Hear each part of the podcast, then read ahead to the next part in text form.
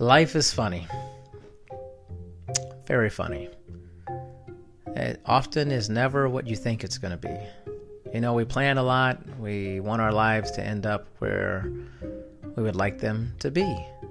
We grow up, we have dreams and ideas of where we would we want to be and where we think we should be. I'm here to tell you that rarely happens. The best things that you're experiencing in your life really are unexpected. And the planning is important. Very important. I'm a big planner. I think it helps the preparation is key. But be ready for unexpected things. And I found that all the good things in my life have been extremely unexpected and very wonderful. It was very unexpected to meet Doug Schrudick. Uh, Doug reached out to me on LinkedIn and left me a voice message on LinkedIn. I didn't even know you could do that, and I had been on I have been on LinkedIn for 12 years. And you know, listening to his voice message on LinkedIn and it just sounded like a really amazing, genuine, easygoing guy. So I reached back out to him. We had a nice conversation. We Skyped. He's from Canada, so we definitely uh, used Skype and saw each other, and it was just a really revealing conversation. And I felt like the next step was to have him be on the podcast to reveal more, to talk about more, and for us to just be honest with each other. So I'm happy Doug came on the show, and I'm happy that you guys get to hear these conversations. Uh, bringing them to light is really important. And Doug is just a great guy, and I'm excited that he agreed to come on. So, happy to introduce to you guys Doug Strudick.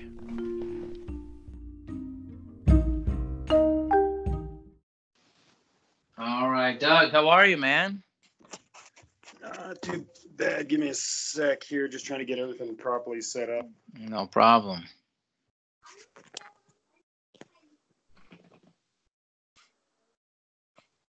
There we go. Ready to rock, huh?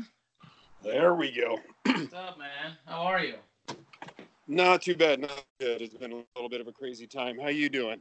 I'm good. I'm pretty good, man. I uh gotta set you up here, actually, because I don't normally do video when I do this. I just basically download the video and then I take it and make it an audio whenever I do it. So, all right, one second here. All right. So, what's life been like, man? What have you been doing lately? Uh, it's been a really kind of a, a wild and bumpy ride for us here.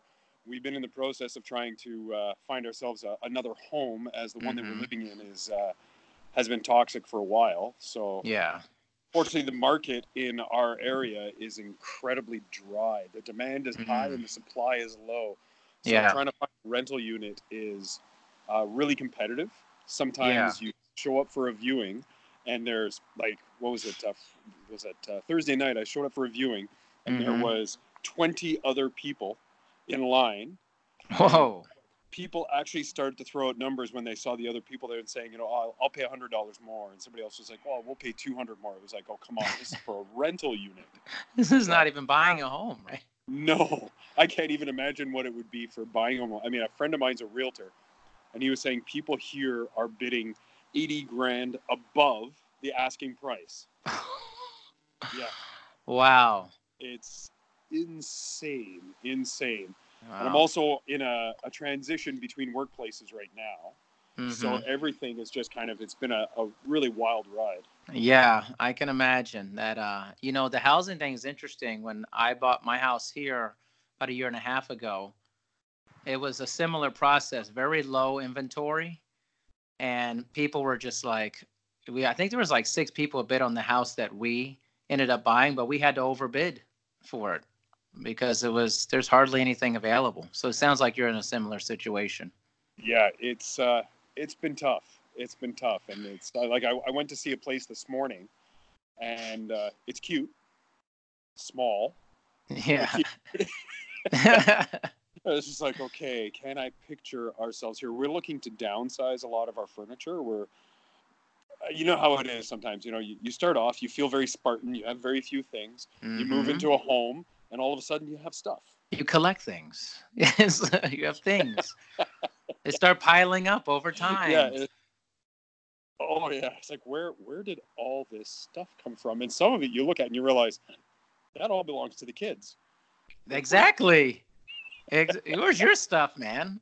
oh, yeah. So it's just like, okay, can I do it? Because at the same time, everywhere I look at, I look at the garage because I've Yeah. always, I've always had people that have come to me for training outside of the workplace, outside of Yeah. um, wanting something special, more specific, and so I've always had a training space for myself and for them in Mm-hmm. my garage.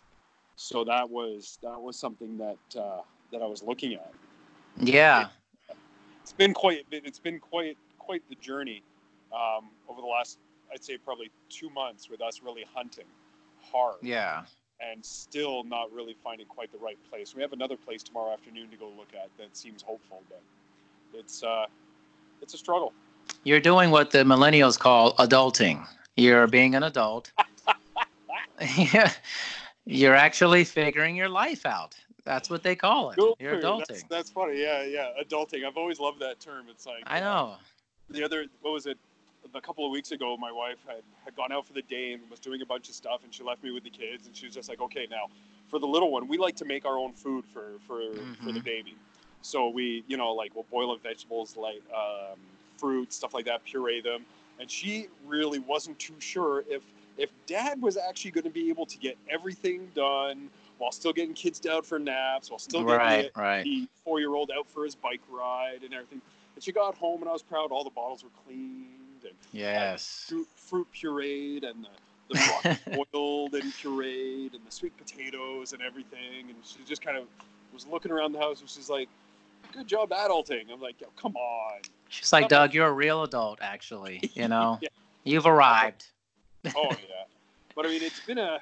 I think this past year has been one of some serious, serious challenges, and I mean, it's we we feel kind of like the universe kind of challenges us hmm I guess constantly. Like we uh, we had something really scary happen on the weekend that really kind of had us focus on on our son in a, in a very different way. Like he's a really Mhm. energetic kid. Some people would say almost hyper, but you get him Uh-huh. outside and he loves it. He this summer at four years old he learned how to ride his bike. Like I was saying, That's before, he great. took off, right? Yeah, yeah, yeah. Well, we uh, I left my job under not the greatest circumstances. It was a very uncomfortable situation I was in, feeling very um, what's the best way to put it? Like intimidation tactics were being used on me by people who were intimidated by me. I see. It just it got very messy towards the end, and when it, it was finally time for me to leave, it was I left there. My wife and I had already um, reserved a campsite for the past weekend, last weekend, which here here in Ontario is a, a bit of an unofficial long weekend. Mm, okay. August, uh, the the Monday, I think it was the fifth, was um, sort of an unofficial holiday, and the Saturday was our six year anniversary. Right. So we we headed out of town, probably about an hour and a half from here to a little campground we like to go to, and I'd suggested that we go to this really cool place not far from there, about 15 minute drive, called Prehistoric World. Prehistoric world. Okay. Yeah, it's these two brothers. Now I think it's down just to one of them that for 38 years have constructed life-size replicas of dinosaurs out of rebar and chicken wire and concrete. Oh wow. It's beautiful. They've got it on probably about six acres of land. Half of it is forested, so you're walking through the forest, Oh. suddenly coming face to face with these incredible. It's like a T Rex out there or something. Oh, they did. They had the classic. They have the T Rex and the Triceratops face to face. Wow. Full size Brontosaurus. I'm talking massive. Wow. Um, beautiful, beautiful place. And it's, I took my my teenager there 12 years ago when she was like five, and it cost three of us twenty dollars. For the four of us, it cost 26. So he's only raised the prices a tiny amount in all this. yeah. What happened he's to inflation? I mean. Oh yeah. Well, that's see, he's he, the guy. The guy is amazing, and he tells everybody, he goes, "Oh, welcome to my backyard." yeah. So we're walking through on the Sunday, and uh, my son keeps trying to run, and we keep telling him don't run. And the pathways are concrete and made to mimic like rocks. okay. And don't you know it? Probably one of the most rare things that could happen happens to my son. He trips like running. He's super excited because of all these dinosaurs. Trips, falls, and catches a raised piece of concrete in the middle of his sternum. Oh, So have you heard of something called um, I think it's uh, Komotai cordis or no. Commotio cordis? Mm-mm. You heard of situations where young baseball players, like in their teens, early teens, um, get a baseball to the sternum Mm-hmm. and they go down, stop breathing, their heart stops. Oh, okay. Okay. It's due to the impact occurring between heartbeats. Oh, This actually happened to my son. wow. I picked him up, and his head lolled back, and I freaked out. Was it like lifeless almost? Like, completely, completely lifeless. I I freaked out. I looked at him, and he uh, he wasn't reacting. I watched uh, little purple veins from around his eyes begin to show Mhm. up. Yeah. And I've got my hand on his chest, and I listen, and he's not breathing. And I look at his neck, and his whole life, he's just like his mom. You can see his heartbeat right Mhm. here, right Yeah. here, regular in the carotid. You can see Right.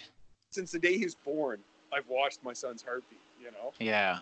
wasn't there, and I was freaking. And there's lots of people around, and my wife's screaming for help. I'm screaming for help.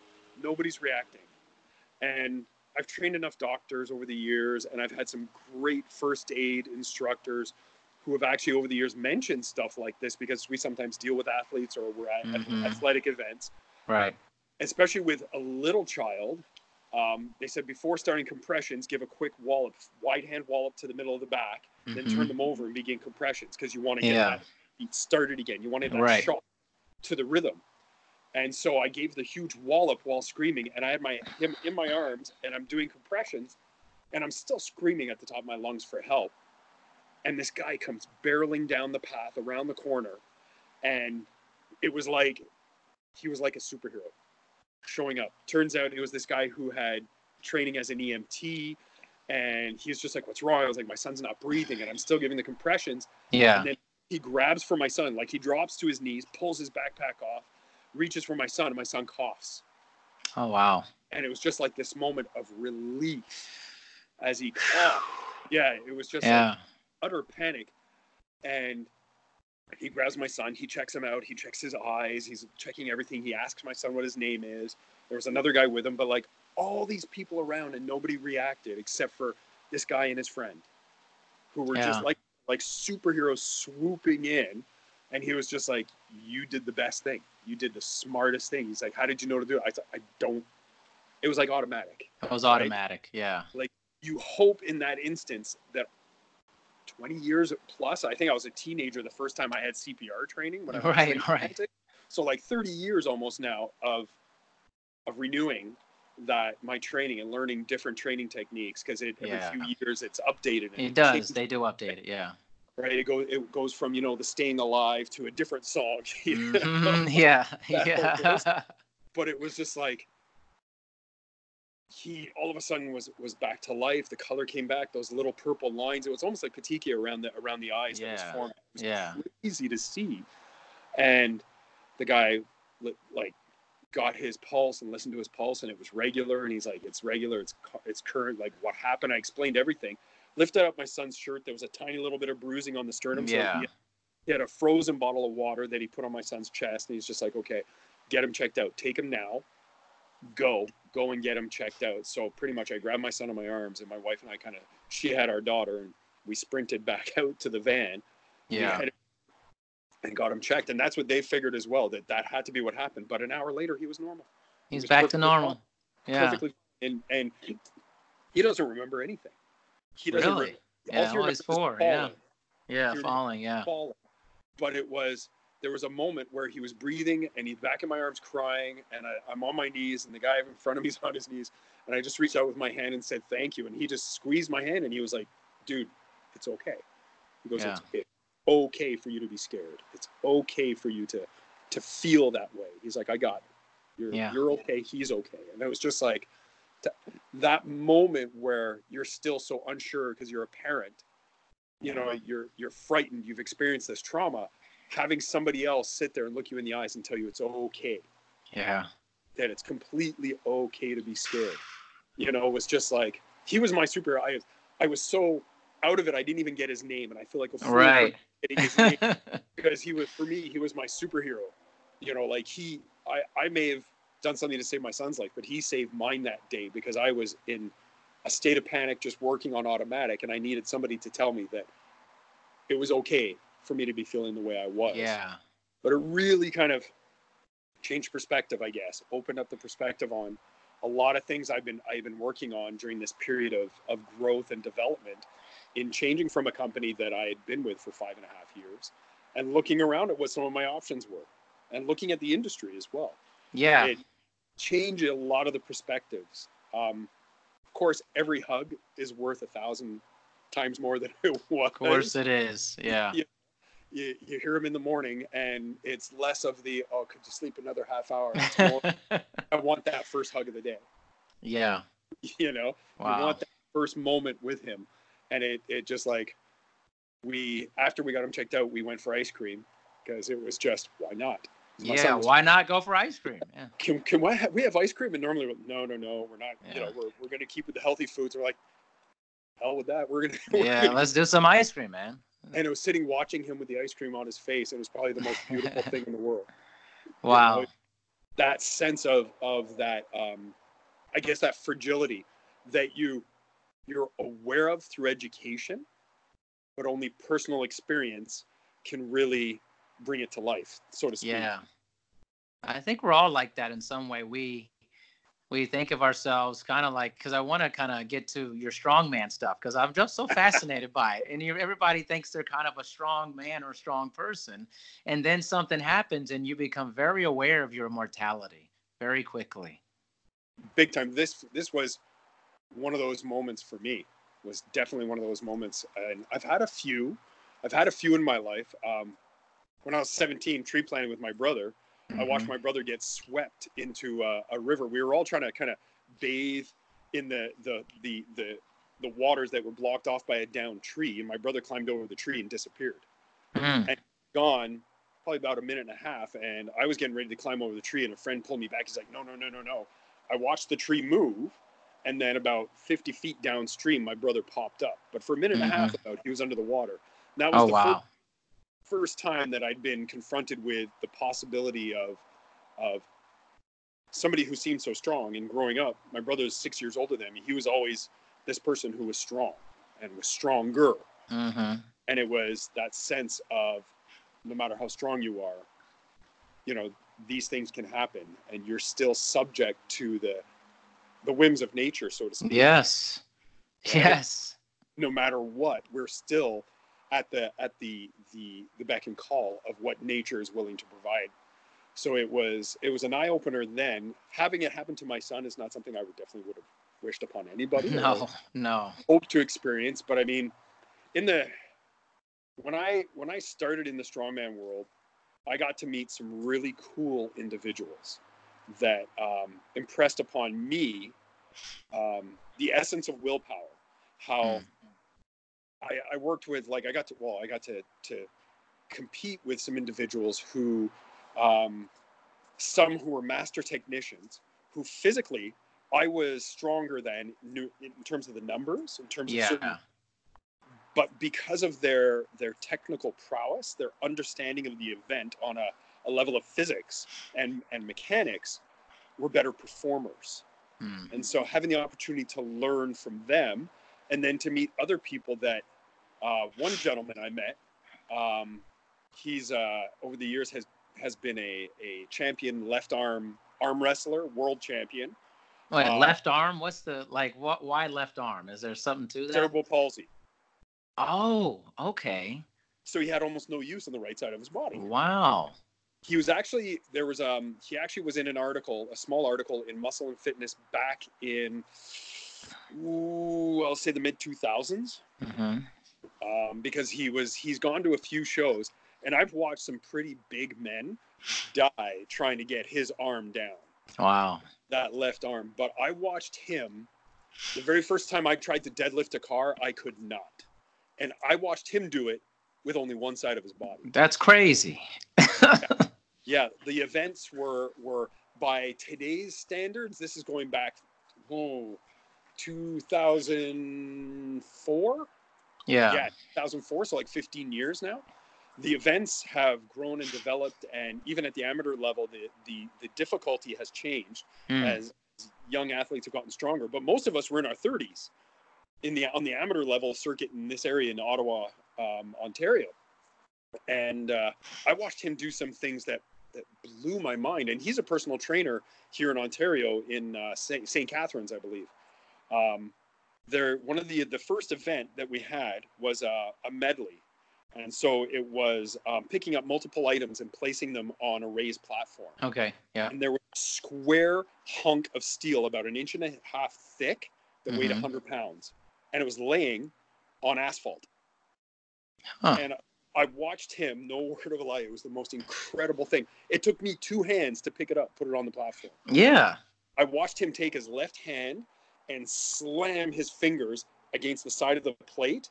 And the other, he had his left foot against the other side. And I watched him literally tilt it up mm-hmm. so it was mm-hmm. standing on its edge, pinch grip it, and just up onto the platform. Wow.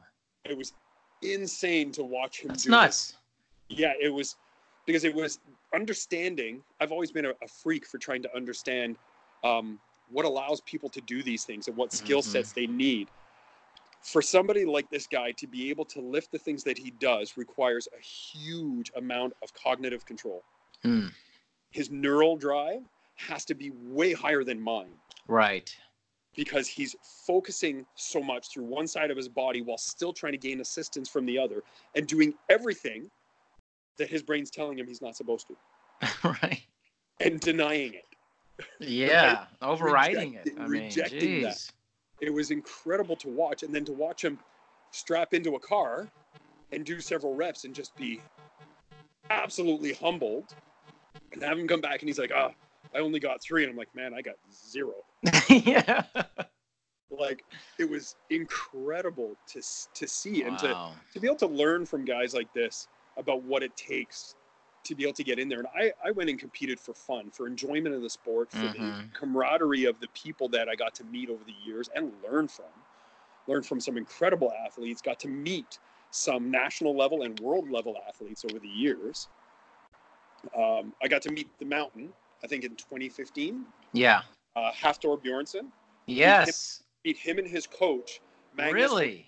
Yeah, Magnus Ver Magnusson actually I watched him as a teen when he won four times World's Strongest Man. Yeah. And I was just like, he's always been one of my favorites. And it was on my bucket list to be able to meet him someday. And he ended up judging provincials back mm-hmm. in, I think it was 2015, 2016, somewhere around there. Yeah, 2015. So to have him a refing for me, it was I was like a, like a, a kid at at. Uh, you were geeking out, man. Yeah. oh, God, it was crazy. I was just, uh, I got a picture with him at the end, and he's still a huge guy, but he was probably the best ref I ever had. Hmm. Um, I'd had some good guys ref and, and judge competitions over the years, but he, if when we did the yoke carry, he came over, looked at me, and he goes, "No, no, no, it's too low, too low." Or no, that was it. It wasn't high enough. He goes, "It's too high, too high." He goes, "Stand up," and I stood up with it, and he was like, "No, no, no, no." He had them readjust. He goes, "You go rest, warm up, brought me back in. He goes, okay, yeah, that's good. Okay, perfect. He wanted to make sure everything was perfect for each of us. Yeah. Conditions were perfect, that he wasn't, you know, catching us off guard. Um, very clear on the rules, but very supportive. It was such an honor to be able to compete and have him be the one who was refing and giving tips. And not just that, be able to see off the side, you know, you finish an event and you're dying and here comes six foot nine, 320 yeah. pounds, gigantic, and going, good job, with a fist the size good of job, yeah. You're just like, uh, thanks, dude, that's crazy. Thanks, and amazing. Like, it's like amazing. You picked that up like we had a, a concrete Husafell stone that it was raining that day, and we were picking it up slick. And mm. I got it down. I, I, I took it as far as I could, and I dropped it. And I mean, I was competing against guys 15 years younger than me. Mm-hmm. And uh, he comes over and he gives me a gives me a fist pump and he's just he goes that's good he goes that's super slippery he goes I tried it before he goes that's crazy you're telling me that's crazy? yeah but this is what I loved about about the sport is as much as there are rivalries and people ask about rivalries there's still a serious um, I don't want to use the word brotherhood because that's that's insinuates that it's just men because there's some incredible women in the sport right, too. Right, right. There's this family sense, the sense of family mm. belonging that um, I I learned from guys who taught me that when your opponent is going up for an event, you should be the one standing there, coaching and yelling and pushing them to be better. Oh wow. They'll turn around and do the same for you. That's very different from a lot of community competition based things. It's like, oh, that guy's my enemy. I want to beat him or her or whatever it is. But the, the reality with this is you're only as good as your opponent. Mm. So if you push your opponent to be that much better, then he will do the same for you. And Yeah. if you're driving him and teaching him, I've gone into competitions where there's been guys that ask me, okay, I don't know how to do this event. I've never done this before. Can you show me? And I was like, yeah, of course. I show them how to do it and they do better than me. Right. It's not something that upset me. It's something that I guess maybe this is the trainer, maybe this is the coach in me that's proud that I was able to help somebody reach the, the pinnacle of, of what it is they want to do, be able to succeed to that level. Rather rather than take it as a negative, it's it's you helped somebody else reach a level that they were striving for. Help them to succeed at something that maybe they wouldn't have. And I mean, I, I had enough guys push me the same way. It uh, that was probably one of the biggest things that having retired from the sport maybe we'll see how the knee feels he said maybe. Yeah. Maybe. We'll see Maybe. how the knee how the knee replacement feels in 2020 if if i can still do a masters event i might. But it's it's that uh, i still have strong connections with guys in the sport that i competed with who are still competing.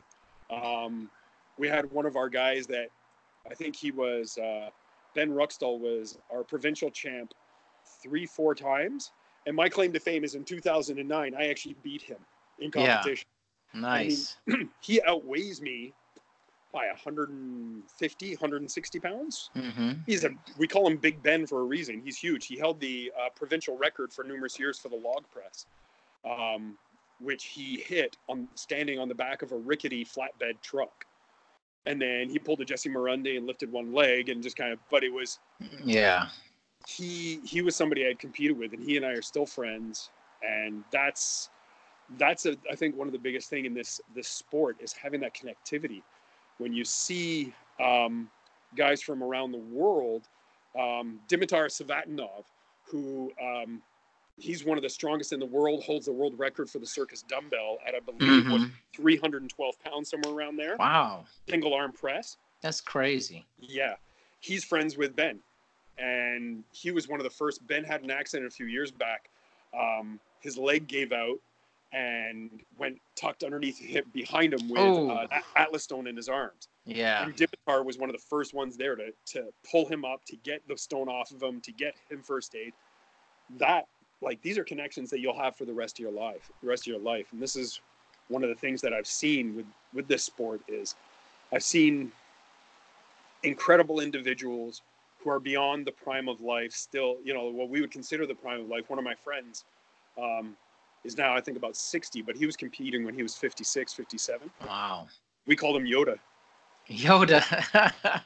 He's short squat but Yeah. strong and fierce and his willpower but he was the first guy that would be standing next to you with a hand, with a, a block of chalk when you're on an event that required it on a deadlift or something like that he was the first one there and it was uh, those are connections that that i find I, I value because they taught me more about life really than about the sport.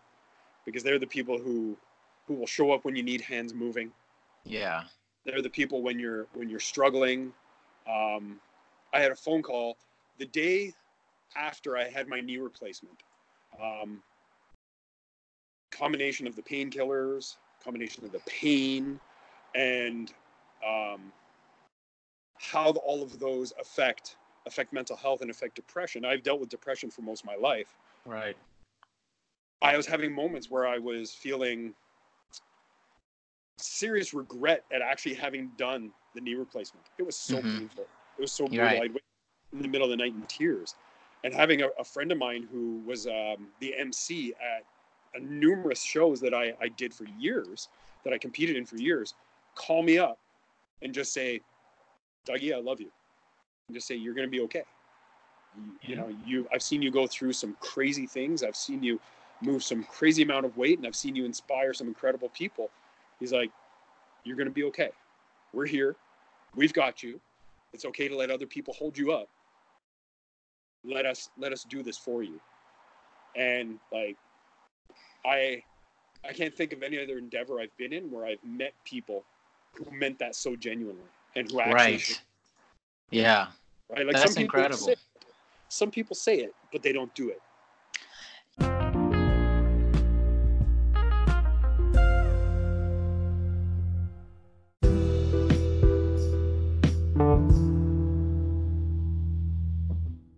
Yeah. You know, it kind of reminds me of a kind of a line that like love is qualified through action. Uh, you know, and that pe- when you show love, it qualifies the meaning of love versus just saying, "Hey, you're awesome, dude. I love you." And it's okay. Well, that's nice, you know, but the action uh, qualifies it there.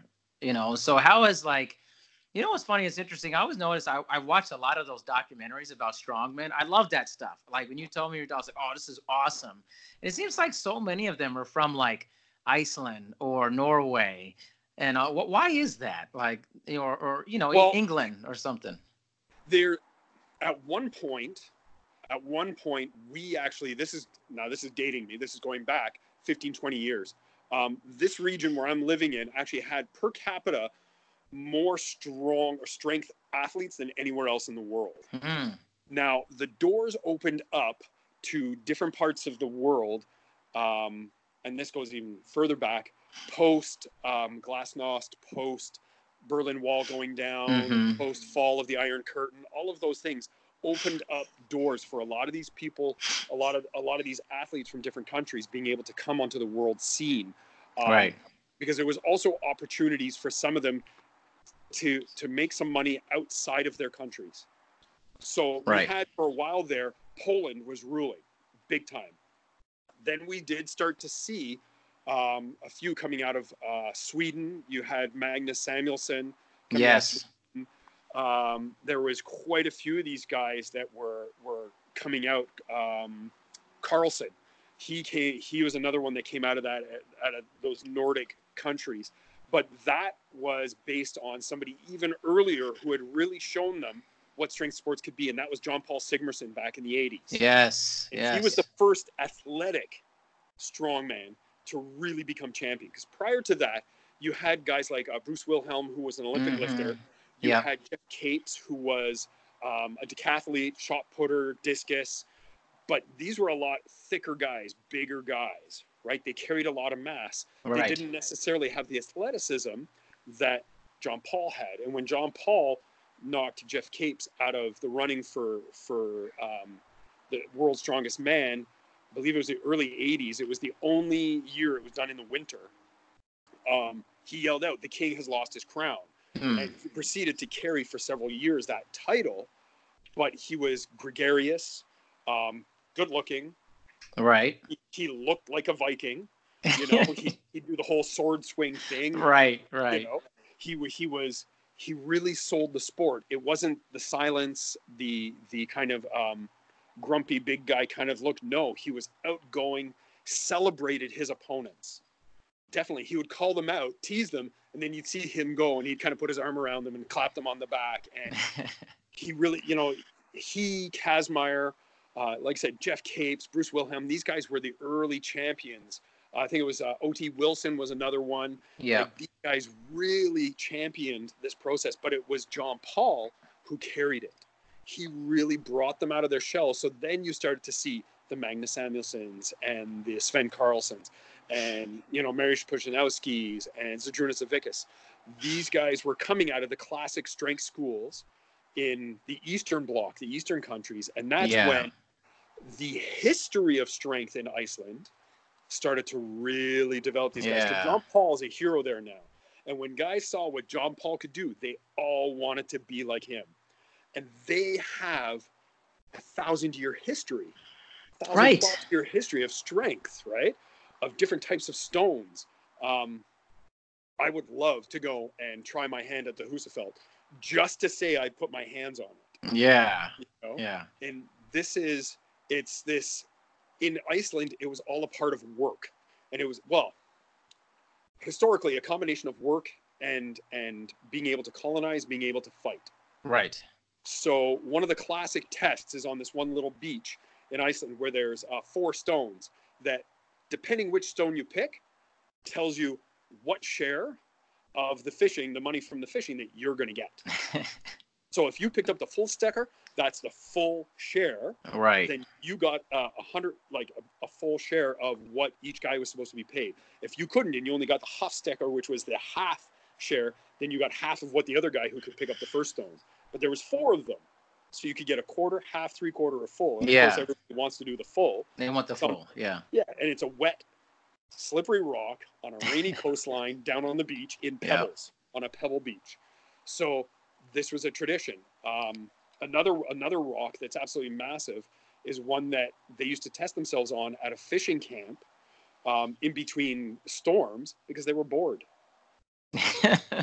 and if you, I mean, even if you look at the history of sport itself, it goes back to labor and battle, right? Worker battle. And Medvedev said it himself in the fundamentals of training, strength training in sport, when he talked about how in the former communist system there was really only two reasons for propelling sport as a huge national um, uh, tool, and it yeah. was to build strong laborers or to build strong soldiers. Right, it makes sense. Right, and he he related that directly back to Sparta. Ah, yeah. He made I see the connection now. Yeah, because people think of Spartans as soldiers and warriors, but what they right. forget, yes, they were. They were also farmers. Yeah. Because there wasn't different classes. You had to be able to earn your way as a soldier and civically. You mm. had to be able to show that you were willing to provide for your neighbor and for your king. Mm. And so that meant getting out in the field and working your field. And how could you do that if you had a weak body and a weak mind? right. So different than today's society. We don't think anything like that. Yeah. No.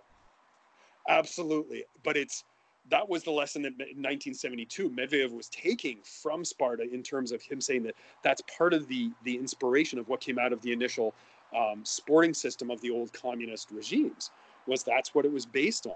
It may not be based on that today, but like I said, this was it was published in 74. He wrote it in 72.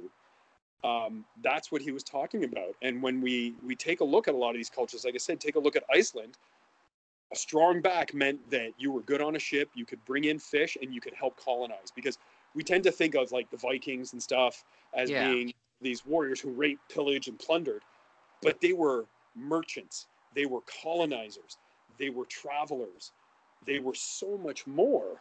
And so this is really what has come out of that strength world there. And we're seeing it spreading in the traditions that most of us in the West didn't know about many of these Eastern countries. Yeah didn't know the history of strength that came out of so many of these places that existed. The Persians have long had a history of strength using uh, kegs half full of sand and rocks and pebbles, and later yeah. on, half full of uh, gunpowder and shot. Um, there's a fascinating history there. So it's it's all these countries have had these these cultures around strength, and with the the uh, fascination and the popularity of strongman, we've seen more of them come to the forefront. I see. Demonstrate their capabilities and demonstrate um, with that the history that they have. The Scots long have a history of strength. Yeah. Another, another country, Scotland, that that uses has used stones to measure strength. Right. Exactly. And they they've had a long history through Highland Games, and I mean, one of the uh, Sir Douglas Edmunds was the world's strongest man head referee for 30 years before Magnus took over, and he right. did so after spending years sitting next to Sir Douglas Edmunds, learning everything, even after having competed. Yeah. Right. So it's amazing. It's, it's I, I, geek out a little bit about it because I love the history of this. I couldn't tell. I couldn't really tell. No. I mean, this is great information. You know, a lot of people they they watch documentaries, they see things, you know, see people. I mean, I know I was I remember watching, I, I can't remember, maybe it was ESPN or something back in the day, and it would show like the strongest man contests, right? And you would see this these great feats of strength. And I remember thinking how cool it was, how amazing it was. And then just learning about it from the past into now, you see guys like uh, maybe like Eddie Hall and guys yep. like that. And you see like the dude that was in like Game of Thrones, a gigantic dude. He was like, he's from Iceland, I think. He's a Yep. huge human being. It's like he's huge. I mean, it's like that's like a mutant or something like that.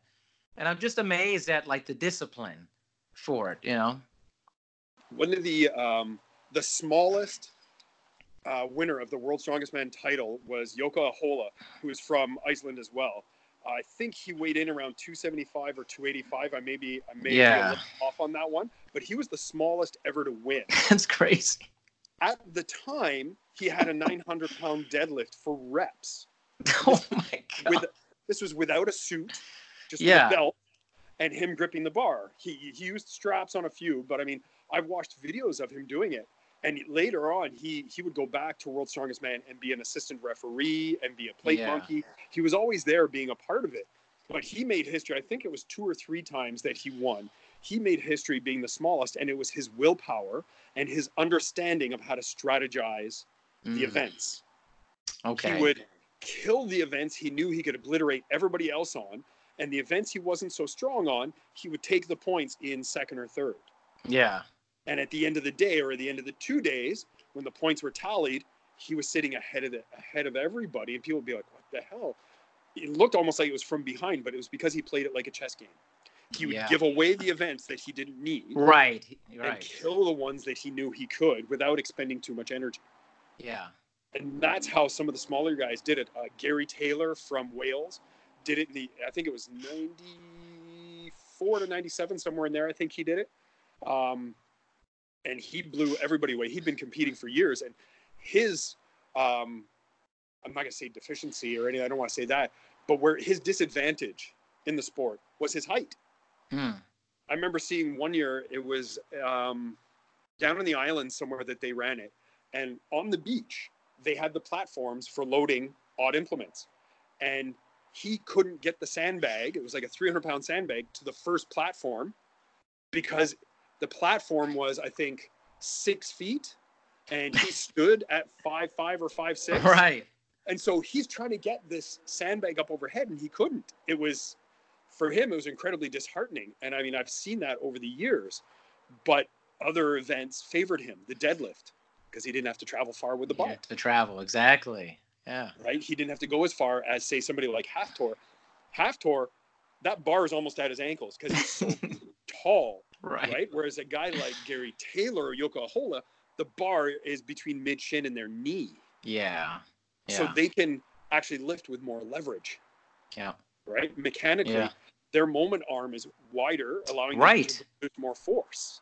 Yes. Whereas guys like Hafthor, they've closed down that moment arm, so they're lifting Mhm. from it at a disadvantage. And this is where, over the years, like watching this, we learned a lot, myself and and and teammates and people I, I trained with, about how to maximize the events that we did by watching these guys and studying their approaches. The smart guys like Jouko Ahola and Gary Taylor, who, you know, for years were were always in the like the top five mm-hmm. Yeah.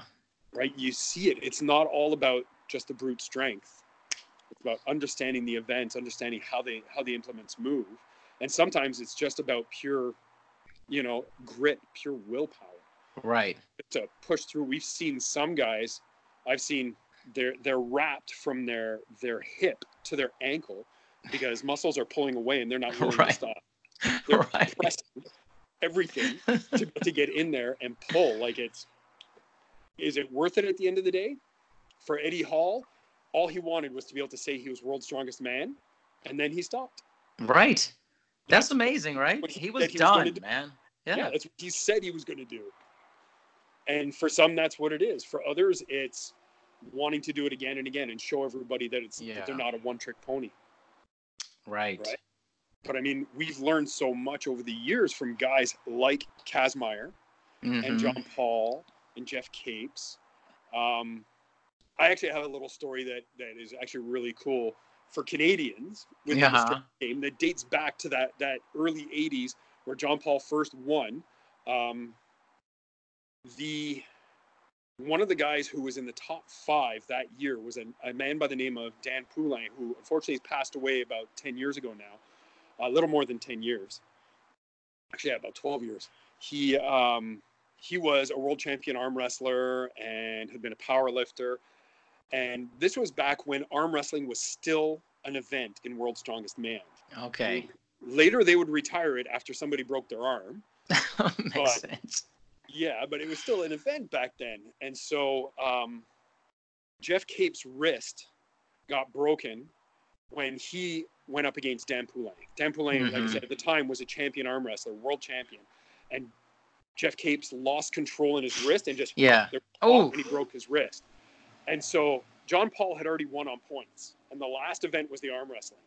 And so he comes in and he gets his hand into Dan Poulain's hand Yeah. they start getting ready, and then he pulls back and just shakes his hand and goes, "No, I concede." Wow. Only time in his career he conceded an event to anybody, Wow. and it was a Canadian. There's Dan Poulin. So Canadian super, proud. super ridiculous, proud. But it was one of those crazy little moments of, you know, he raised Dan Poulin's hand and he's like, "There's no way." He said, "I saw him break." You know, Yeah. wrist." He's like, "No, I'm not going to risk it. He's too good, too strong." yeah. So he was more than willing to concede that event to him, give him that event. And it was just like that that those are the kind of people that are our heroes. Right. Right? They're the Right. kind the kind of people that, you know, you don't go in no matter what. Sometimes you've got to strategize and look at it. And John Paul, he was one of the first, I guess you could say, that really did in events like that. He knew he'd won it. Yeah. Yeah. You know ahead of time. So how have you taken how have you taken your time in the strongman field and the the different strategies and experience into your personal training career? how I look at things. Um, my training partner um, was his nickname was the technician. Mm-hmm. We could go into a show, it could be pouring rain, they'd roll out a tire, slap it down in the middle of the parking lot. We'd all go, "Oh no." Does anybody have rock climbing shoes? All of a sudden, no. yeah, Some no. people like I got running shoes. I had steel-toed boots with Mhm. plastic soles. Um, and we'd all kind of look at it, and then we'd look over at my buddy, and we'd see him standing there just kind of looking at everything. And we'd watch the first few competitors, and they'd slip and slide. And we actually had this in 2006 at a charity show that we did for um, uh, uh, combination homeless shelter and support center for single dads. Mhm. It's called Power of Dads. And I watched my buddy look at everybody, the first three guys going up, and he was just like, no, no. He goes, watch, because I'm going to show you, I'm going to show you how you're going to have to do it. He goes, just do exactly as I do. So we watched, and he walked in, set himself in closer to the tire, used a technique he'd never used before, and proceeded to get eight flips, whereas he was the first person to get one. Right. So everybody looked at each other and okay, we're doing it the way he's doing it. And we called him the technician because he would do that. He would look at the event, break it down, and even if he couldn't do it, he would tell you, okay, you're going to have to go in like this. Because the last guy did this, this didn't work. You're going to have to go and approach it this way, take a look at it from the angle, maybe slide your hands back a half inch because I think that's all you're going to need. But look at where their hips were versus yours. Get your hips back. And so that really taught me a lot about watching everything that people are doing, understanding a how the body works and what the leverages are, and understanding Mhm. the biomechanics, but then being able to break down the event so that you could you could maximize the performance without injuring yourself. Because I mean, I've seen some hairy things over the year. I watched a car deadlift where um, this was at my first time at provincials in 2007, where one competitor he stood up, and one rule of thumb when you're doing a car deadlift is uh, when people deadlift with a bar. I'm sure you've seen people hitch. Yeah, I have. Yes. yes. they let the knees come ahead of the toes Yeah. and they hit it. That's one thing if you have a barbell. But when your hands are to the side and Yeah. the weight is behind you, don't hitch. The stress on the patella tendons is phenomenal. And this guy Mm. found out because they both ruptured at the same time. Oh, Both legs. wow. Yeah, it was brutal. But I mean, he it was his first time doing a car deadlift. And we'd all been talking back and forth with him and with others. And we watched and those knees shot forward and bam. And so for a lot of us, it was proof positive why you don't shoot the knees forward. Keep the hips back, drive from the glutes. Mhm. The hips forward. Don't try and make it all quads. Right. Right. and of this course. is where we would see bodybuilders coming into the indus- into the sport, and they would try and do it all with quads because their quads were massive. Right. Right. They were accustomed to powering through the quads all the time because when they were on stage, that was one of their big money poses. Right, Was right. that quad out in front. Well, this was a danger to their tendons, and for us, that was one way for us to be able to tell people, yeah, there was this guy back in 07. This is what happened. They were like, okay, no, hips back. Hips So back. Yep. big time this this allowed me to be able to take a look a just in terms of technique of being able to watch people who i could then approach my own clients being able to look through things more mechanically be able to see what's happening versus it just being a movement Yeah. understanding every aspect of it right for Right. me that's a big part um, and then the heart came in after that the the soul i guess Mm-hmm. in strongman you learn that when you go to pick something up that implement is going to tell you i'm not moving and you have to tell it to shut up and move Love it. simple as that oh, you go to pick up a bar and many people they'll go to pick up something heavy and you see this a lot in gyms when people overload the bar or if it's their first time deadlifting Yeah. they go to pick it up their hips shoot and they, they go no they download it and they walk away Right. doesn't mean that they didn't have the strength. If they had the technique and they had the, the ability to go to the brain and tell themselves, okay, here's the tension point. I feel that weight. It's moving. Versus, oh, it's heavy. I'm stopping. Right. And that's Yes. kind of overruling that natural fear pre pain event in the brain that mm-hmm. occurs. Yes. right? Where you're afraid that pain will occur if you continue, so you stop. And it's a it's a, a defense mechanism, Yeah, of course. right? Of and course. it's not something you want to override all the time, but in strongman, you learn how to override it on a regular basis. Mhm. Yeah. And you discover that your limits are so much further than you anticipate. Yes. Yes. Totally agree with that.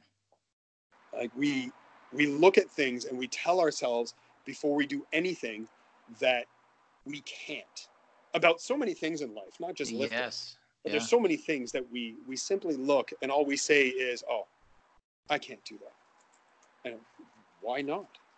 You know, I've I've taken guys who are. Uh, I had one guy come to our little training group back in the day, um, and when we had our tires out, and I had two tires. I had a 900 and a 550, Mm-hmm.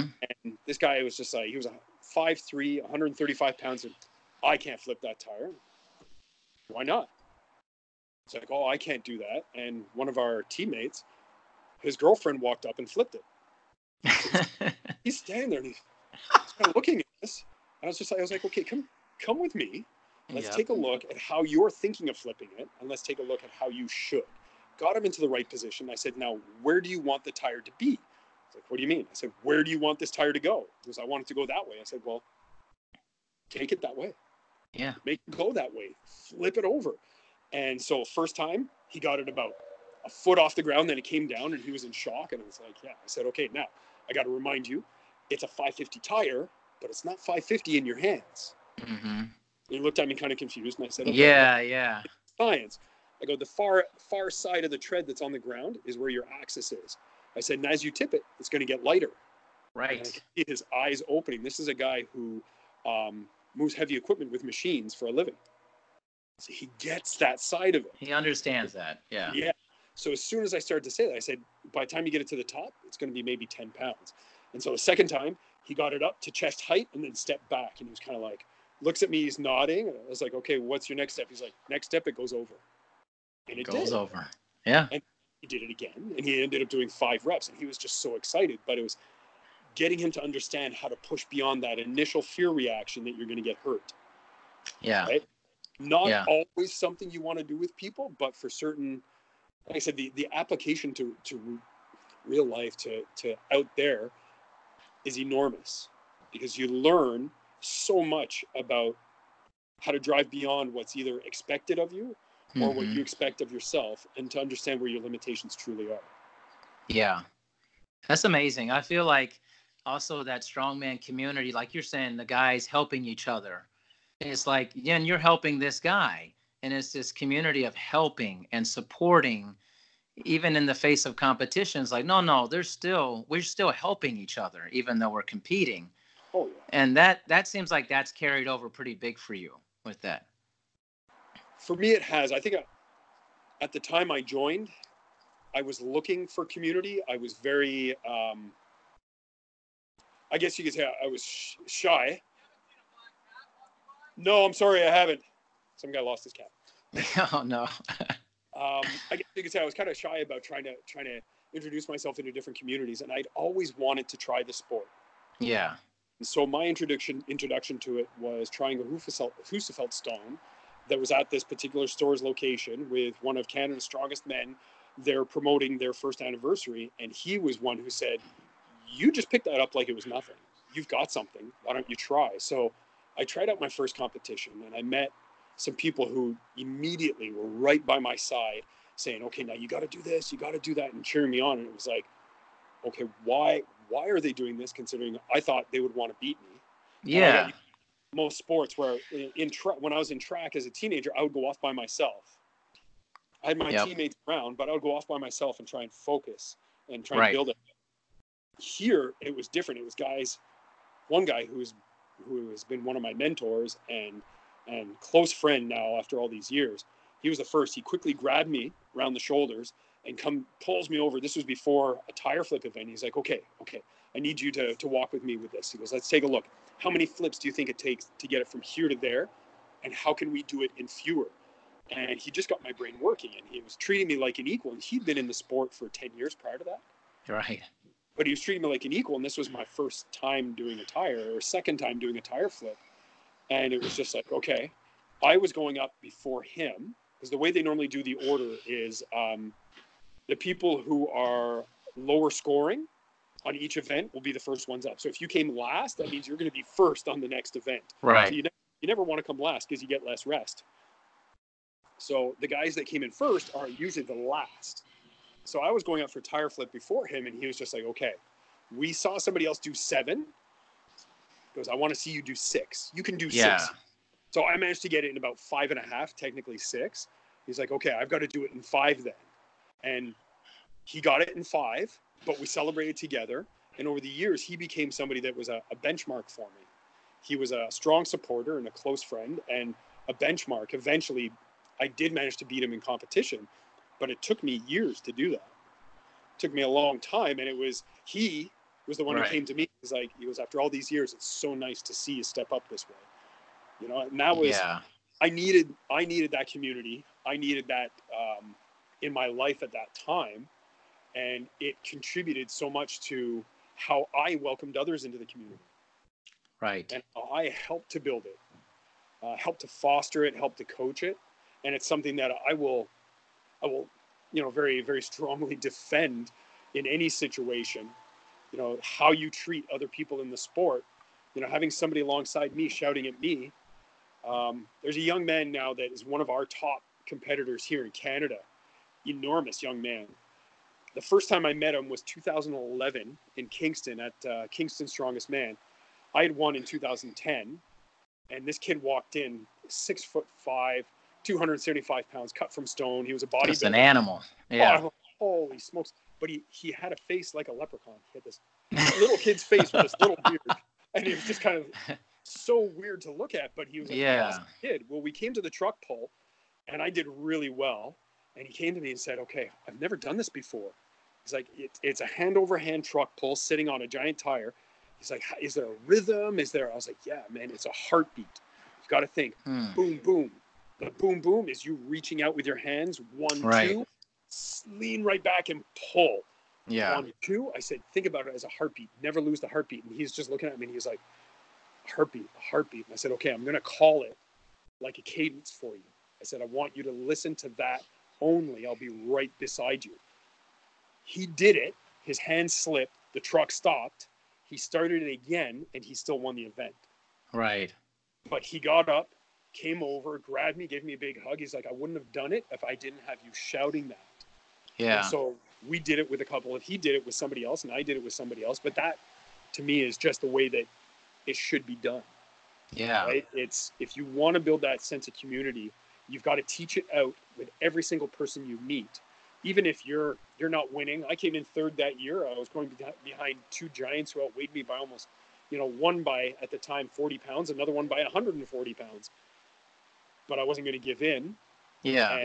I was going to coach along the way because I had great coaches do it for me. I think it's the pay it forward kind of attitude, right? Yeah. Yeah. I had coaches who gave so much to me without asking for anything in return. The only thing they really requested was if somebody showed up for a show who was new, my my training partner I would get an elbow from the promoters and they'd be like, "Hey guys, would you mind helping him out? Yeah. He's never Yeah. done this before. Would you mind just kind of stepping up and yeah, let's go. Course, we'll do it." And it it increases their experience, Of makes course. them feel better, and for us, it just let us know we were doing something right. Yeah. I mean, can you imagine that at any other competition?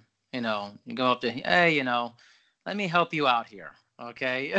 like, But so that's foreign to people. Yeah.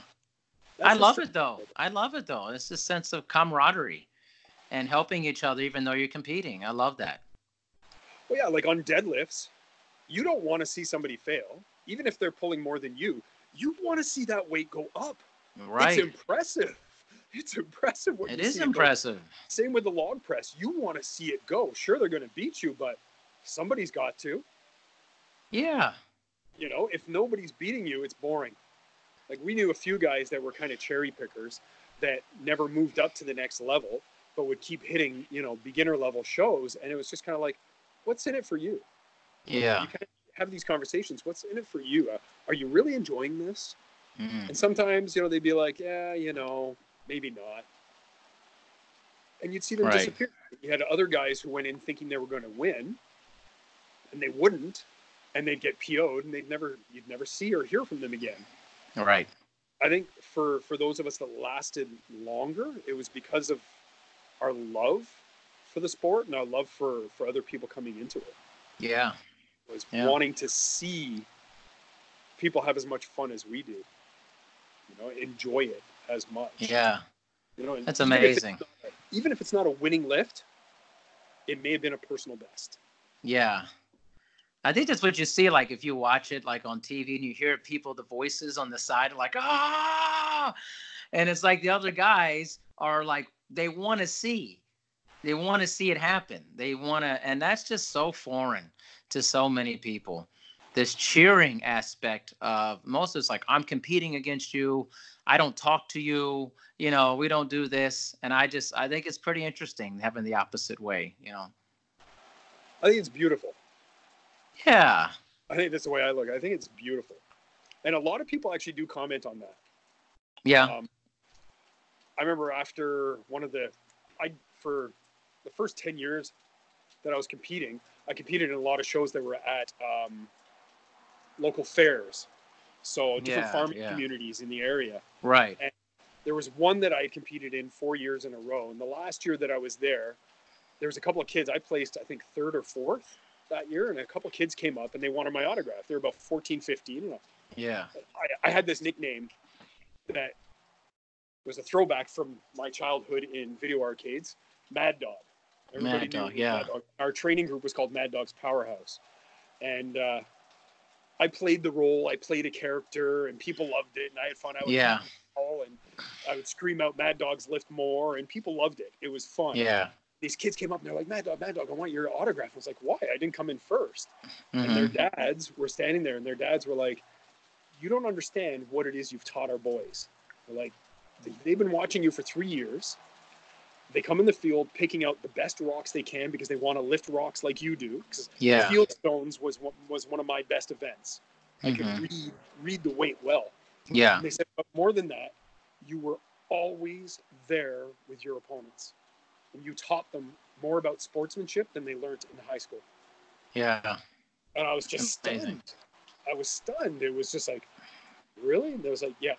And I remember one of the promoters coming to me after, and they're like, you see, the Mad Dog had something to teach after all. The mad dog had something to teach. but it was. That's pretty awesome. Well, I think that sums it up.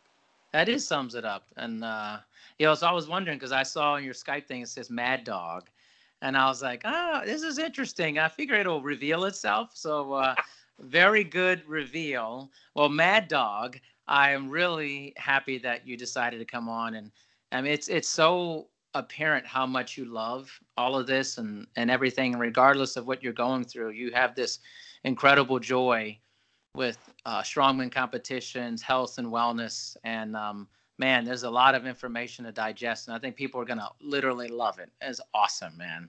I appreciate the opportunity. I appreciate what you do with these podcasts. I think it's pretty awesome.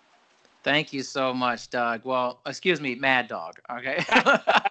I love it. I love we it. will be in touch uh, soon, Mad Dog. I appreciate it. Thank you so much, Derek. Take care. All right. Thanks, man. Bye. Bye.